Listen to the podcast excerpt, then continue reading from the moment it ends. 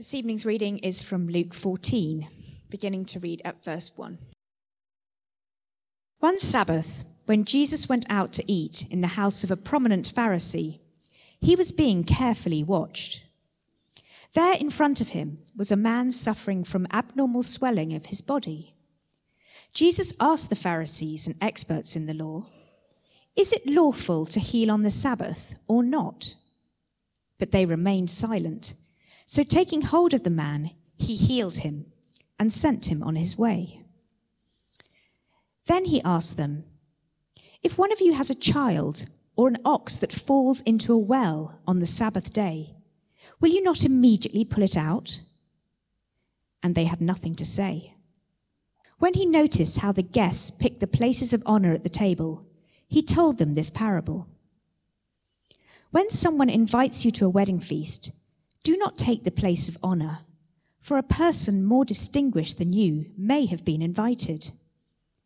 If so, the host who invited both of you will come and say to you, Give this person your seat. Then, humiliated, you will have to take the least important place. But when you are invited, take the lowest place, so that when your host comes, he will say to you, Friend, move up to a better place. Then you'll be honored in the presence of all the other guests. For all those who exalt themselves will be humbled, and those who humble themselves will be exalted. Then Jesus said to his host, When you give a luncheon or dinner, do not invite your friends, your brothers or sisters, your relatives, or your rich neighbors. If you do, they may invite you back, and so you'll be repaid. But when you give a banquet, invite the poor, the crippled, the lame, the blind, and you will be blessed. Although they cannot repay you, you will be repaid at the resurrection of the righteous. This is the word of the Lord. I wonder what's the best meal that you've ever had? What is the best meal, the best dinner, the best breakfast, the best lunch, the best meal that you've ever had? Maybe it was a birthday party. Maybe it was at a wedding. Maybe it was at some special gathering that you had. When I was thinking about this this last week, I was talking with Anna, my wife, and we were saying together, what's the best meal that we've ever had together? And we thought, thought back eight years ago to our honeymoon. And I've been working for four months in the build up to our honeymoon um, because I wanted to be a really good honeymoon. Great holiday. And if she'd have heard me call it holiday, she'd be really mad with me for saying that. It was a fantastic time. But I, and I worked for four months in the build up to this honeymoon because I wanted it to be really good. And we ended up going to Venice, which, in my opinion, is the most beautiful place in the whole world. I haven't been to the whole world, but that's the best place that I've been to so far. Venice is magical. It's absolutely incredible. And we spent four nights in Venice and then four nights in a place called Lake Como, which is also in Italy. And whilst we were there, I said to Anna, you know, let's, let's try and just be, you know, quite careful with what we eat. Let's go to just some pizza places, uh, as you do in Italy, and some cafes, and let's try not to spend too much money. I was being a little bit tight because, you know, it cost quite a lot to go there in the first place. And I'd only worked for four months. But I said, for one night, and for one night only, we're going to go to the best restaurant in the whole of Venice. Yeah, the best restaurant. I was feeling quite confident about this, that we were going to find the best restaurant. And so I asked all the people around, I asked the locals, I asked some people at the, the hotel that we were staying, what's the best restaurant that you can go to in Venice? And they all came out of this one place. I said, you've got to go to this one place. So two 23 year olds at the time, dressed up, ready to go to this best restaurant in Venice. And we sit down at the table. The waiter comes over, brings us the menus. As I look at the menu, my heart sinks as I see the prices. it was horrendous. But the, for the main course, we both ordered steak. And sorry if you're a vegetarian out there, but it was fillet steak. Steak is my favorite. And as the knife sank into this steak, it just went straight to the bottom. It was incredible, incredible, incredible meal.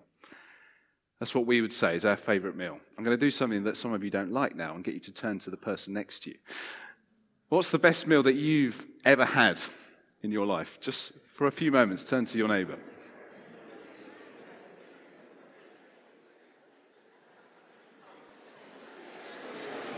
Okay, let's uh, see if I can draw you back. So, really, the best meals, and I, I, would say this isn't always the case, but often the case is that our favorite meals are in the company of people that we love aren't they? They're in the company of family members, in the company of friends, of people that we can share memories with together. And the Bible speaks about this a lot. The Bible talks about a thousand times in the whole Bible about having meals with each other, about eating together, about gathering around a table. The Bible says so much about this stuff. 180 times the word feast is used in the Bible. 180 times the word feast alone is used in the Bible. And this is the biblical doctrine of hospitality hospitality. Now, some of us have this gift of hospitality, some of us don't. I myself need to work on this gift of hospitality. But some of us have this gift. A few years ago, when we lived in Cape Town, we lived with an American, um, an American lady and a, and a German guy. They were married, they'd been married for a couple of years. And they had the gift of hospitality. They would welcome two or three different lots of people every week to their home and they'd open their home up. They'd share food together. They'd get to know people that they didn't currently know. Jesus says in Luke 14, 12 to 14, if you've got your Bibles open, open it back up to Luke 14. He says that when you give a luncheon or dinner, do not invite your friends, your brothers or sisters, your relatives or your rich neighbors. If you do, they may invite you back, and so you will be repaid. But when you give a banquet, invite the poor, the crippled, the lame, the blind, and you will be blessed. Although they cannot repay you, you will be repaid at the resurrection of the righteous. This is the passage that we're going to be looking at this evening. There's a few things that I want to say about this passage, and that is the first is what is hospitality? What is hospitality all about? How does hospitality shape us as Christians? How does it shape us as Christians? What are some of the obstacles to hospitality? What stops us from being hospitable people? And then finally, what would it look like? What would Winchester, our city that we love, look like if we were to put hospitality into practice? How would it make a difference to those outside of these walls, outside of this church? And then after that, I'm going to do something a bit different and I'm going to get you to turn back to your neighbor and we're going to discuss ways that we've, people have been hospitable to us and ways in which we can put this more into practice. So the first is what is hospitality? Often, hospitality is misunderstood. Hospitality is not inviting your friends over for a meal. Okay, that's called fellowship, and fellowship is a great thing. And we all love doing that. Fellowship's great to invite people over that you know and that you love and that you have common ground with, people that you can have a great conversation with. That's called fellowship. Hospitality, literally in the Bible, means to welcome the stranger. To welcome the stranger. So, this is people that, in addition to your friends, you welcome who are outside of your friendship group, people that you want to get to know that you don't currently know. Maybe these are people that are different to you. Maybe these are people that you wouldn't naturally get on with, that you have to work at it a bit, that it's not easy. The conversation doesn't always flow. That's what hospitality is all about. Hospitality is strategic. It's a political statement. It's a religious statement. It has so many nuances to it in the scriptures, and Jesus uses it very intentionally as the coming of his kingdom as a symbol of embrace, of acceptance, of forgiveness, of friendship. And when we see Jesus having meals with sinners and tax collectors, this is Jesus making a statement into his context in time to say that I'm going to go where the people are. I'm not going to be in the synagogue. I'm not going to be in the church. I'm going to go outside to where the people are at. And Jesus is often, the Pharisees don't like the fact that he has dinner at Zacchaeus' house. They don't like the fact that he has dinner with tax collectors and sinners. This is Jesus making a statement of what the kingdom of God looks like. That it's not made for religious people, that it's made for people outside. How are we welcoming in those people outside of this church? Because long are the days when people are going to come to church. For the evangelist amongst us, how are we going to welcome people outside of this building? How are we going to go to people out there? Because they're not going to come to us. Hospitality. How are we being hospitable to those outside of the church, to welcome the stranger in? Today, we live in cities of high levels of isolation and chronic loneliness. And Winchester is a small city, but we are still a city. How many of us feel lonely? When there's so many people, I used to live in London, so many people that you don't talk to anyone. People always say this who come from up north. Oh, you went up north, and people would talk to you all the time on the buses, on the trains, on the tubes. It doesn't happen in London. People sit on the tube and their newspaper's out. No one talks to anyone. Cities have high isolation and chronic loneliness. You know, we see entertainment, we see people having meals with each other, but often this is in the company of our own friends or our own family members. And what's happened is our phones and technology and social media have actually made us connected globally, yes. You know, we can connect with someone over the other side of the world so easily, but it's actually made our world smaller. How many of us have been out to dinner? First thing we do is pull out our phone and we're texting. I've done this many times. The phone is the first thing to come out. Why? Why am I interested in talking to that person who sat across from me? Why am I so interested in being connected on Instagram, on Facebook, whatever that may be? We've lost the art of true hospitality. We've lost what it means to be people that are welcoming and welcoming the stranger. With practicing hospitality, you're opening yourself up to be vulnerable, to welcome the outsider, to welcome friends, to be a host. And Jesus was the best host of them all. He's the example that we can look to. The word in Greek, hospitality, is to be a lover of strange things. It's a forced opening of yourself and it expounds your world. It opens your world up and it's countercultural today. It's something that could be incredibly beautiful because the world does not do this. We have an opportunity, guys, to, to make a difference, to be different in our world by being people of hospitality. How does hospitality shape us? I just want to tell a story of how it shaped me. A few years ago, and I've shared this before, I'm sorry if you've heard this um, before. But I, I lived in South Africa, in Cape Town, and I was on this Bible study course where you study the Bible for nine months intensively. And on this course, there were many different people from all different parts of the world, all over the world. And that's a great thing because um, people are different, and it's great to have different opinions and different worldviews and different cultures. But it's also a struggle at times. I won't tell you which countries I struggle with the most, but it is a struggle. And there was this one guy on this course that really rubbed me up the wrong way, really annoyed me. There was just stuff that he did that was incredibly frustrating. And it made me so angry. And I had this mentor at the time, an American guy, who used to ask me quite tough questions. And he'd just call it out. If he saw something, he would call it out. We all need one of those sort of people in our lives. People that call out things in us that isn't right, that we need to put right. And this guy called this out and he said, Right, I want you to explain to me and to say exactly what you think about this guy. So I did, and I said what I thought. And it actually helped to be able to speak this out. But it wasn't nice. Some of this stuff was not nice stuff. I'm not proud of it. And he then said, after he prayed for me, he said, What I want you to do is I want you to take this guy out for breakfast. And I want you to get to know him. And I want you to ask his story, understand where he's coming from. And I said, No, no, no, no, no. There's no way I'm not doing that. I'm not doing that. Can't possibly take this guy out. And he kept on at me and he kept on at me until I did it. I took this guy out for breakfast and it completely changed how I saw this person. I asked this person simple questions Tell me your story. Tell me how you came to faith. Tell me what you struggle with.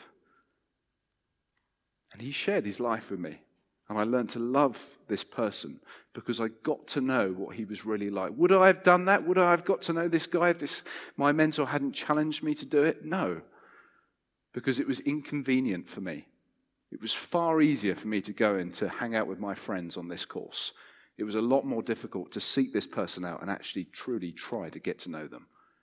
But when I did it, it changed my heart. And this is what Jesus is after. He's after a heart change in us.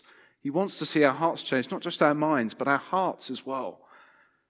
And when we put this into practice, it changes our hearts. So I want to encourage you and to challenge you Who in your life do you need to take out for that breakfast, or for that coffee, or for that dinner? Who do you need to say, Tell me your story? It's not an easy thing to do. Not only does it bless that other person, it also blesses us. It's far better to give than it is to receive. Who do you need to do that with? Who do you need to take out? And I'd encourage you as well, put time in your diary. Look at your diary tonight and think, okay, what's my diary full of? Is it full of coffees with my friends? Or is it parts in there where I can actually put this into practice, that I can take people out and truly get to people that I don't currently know, that I can welcome the stranger? How does hospitality shape us? The third thing what are some of the obstacles to hospitality? What gets in the way for us in Winchester putting this into practice? I think the main thing is busyness. We are busy, busy people. We love to be busy. In this country, particularly, again, Winchester, we're a very affluent city. We've got lots of great things. We've got some great schools. We've got great university. We've got great things going for us. Amazing jobs. We can commute into London. What does that mean? It means that we're busy. It means that we fill our lives with so many things. How much do we actually have time or make time to spend with people? Things that truly matter. And sometimes it means us taking a step out and saying that I'm going to stop being so busy and I'm going to put time in my diary for this to be the case. The second thing that I think stops us is space. And we say, oh, you know, we haven't got enough space. Church is a big one for this. We say, oh, if I had a different building, if I had a bigger church, then I could do this youth group or I could do this or I could do that or I could have this football club or whatever. That's an excuse. Space is an excuse.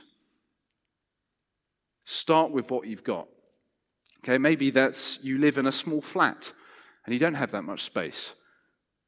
Start with that. Invite a few people over, two or three people over, and have dinner with them. Cook a casserole, get a takeaway, whatever it looks like for you. Maybe you actually can't have people over because you've just got a room that you rent. Take someone out for a meal. If money's a problem, then take someone out for a picnic. You can get those quite cheap at Tesco. You can start with where you're at at the moment. You don't need more space. This is when I read the, the early church and how the early church grew. They started in, in homes, small homes that they gathered and they met. And they met around the table. They met with food, in fellowship, hospitality, they studied the word together. They prayed for each other. Third thing I would say that holds us back is my house isn't tidy enough. How many of us have said that? I know that I've said that. And my house isn't actually very tidy. I do have a 16 month old girl as an excuse, but that's no excuse. Let me say, I release you from having a tidy house to invite people over to. And if someone complains, say, oh, it's all right, George said it was okay. Because really, it sounds so stupid, does it not? But not having a, a tidy house stops us from having people over. Because we think, oh, it's got to look perfect. My house has got to look perfect. When we were in South Africa, we had people over all the time. And it's just a, a, a way that they do things over there. You have braais, barbecues together. And people come over and people share lives with one another. It's an incredible thing. Don't let these obstacles, busyness, space, not being tidy enough, don't let those get in the way of really practicing true hospitality. Finally, before we split up into groups, what would our city look like? What would this city of Winchester look like if we were to truly put this into practice? You know, I was thinking about this the other day, and I was thinking, we pray for revival. We pray for this city, for more people to come to faith, don't we? It'd be an incredible thing if the whole city of Winchester, this is what I'm praying, I'm praying big. The whole city of Winchester came to faith. Where would we put everyone? because this building's not big enough. All the churches in Winchester, we have a lot of churches, they're not big enough to house all the people in this city. How many thousands of people? So, what would we do? We'd have to go back to meeting in homes like the early church because there wouldn't be space. Our city would be transformed if we were to put this into practice. If we were to invite people into our homes to read and study the word together, to pray together. As Jan was praying this evening, I was just reminded of how our prayers are so incredibly important when we pray for each other. And I was at a uh, New Wine Leadership Conference on Tuesday.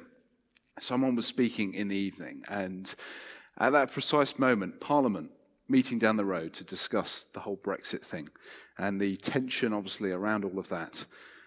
But the person stood up and said, How much are we actually praying for some of these things? Two miles down the road, this, this vote is taking place. And are we, the church, doing anything about it? Are we praying? Do you know that revivals in the, in the, in the history of this country have started because people have prayed? Why don't we do that? Let's gather in our homes. Let's pray for this city. Let's pray for the things that we're struggling with. What would this city look like if we were to really put this into practice? Let me just say one other thing. Jesus didn't love people because he wanted them to be Christians. I find that quite interesting. Jesus didn't just love people because he wanted them to be Christians, he loved them because he loved them. Full stop. There wasn't an agenda. There wasn't, I'm being friendly or kind to this person because I want them to come to faith. He loved them just because he loved them. Do we truly love people who are different to us that we can welcome in, that we can get to know? It's a huge, huge challenge. There's a uh, chap in this church who, off the back of the last Alpha course that we had in the autumn term, decided that he and his wife were going to start an Alpha course in their home. And I've been so encouraged to hear that between seven to ten students every single week have been going to this person's home for an Alpha course every week and sharing a meal together. That's one of the beauties with Alpha is that you can share a meal together. And if that's something maybe that you'd want to do, then I'd encourage you to come and speak to one of us about that, and we can facilitate and help you do that. And we can actually help and facilitate in any way. If this is something, if hospitality is something that you want to be better at, then come and speak to us and we'll look to see of how we can make that work for you. So now I'm going to ask us to turn back into our groups. And we're going to have a few questions to come up on the screen. Fantastic. Let's spend five minutes with our neighbor just asking those questions. Have you been shown hospitality in the past? Who could you show hospitality to this week?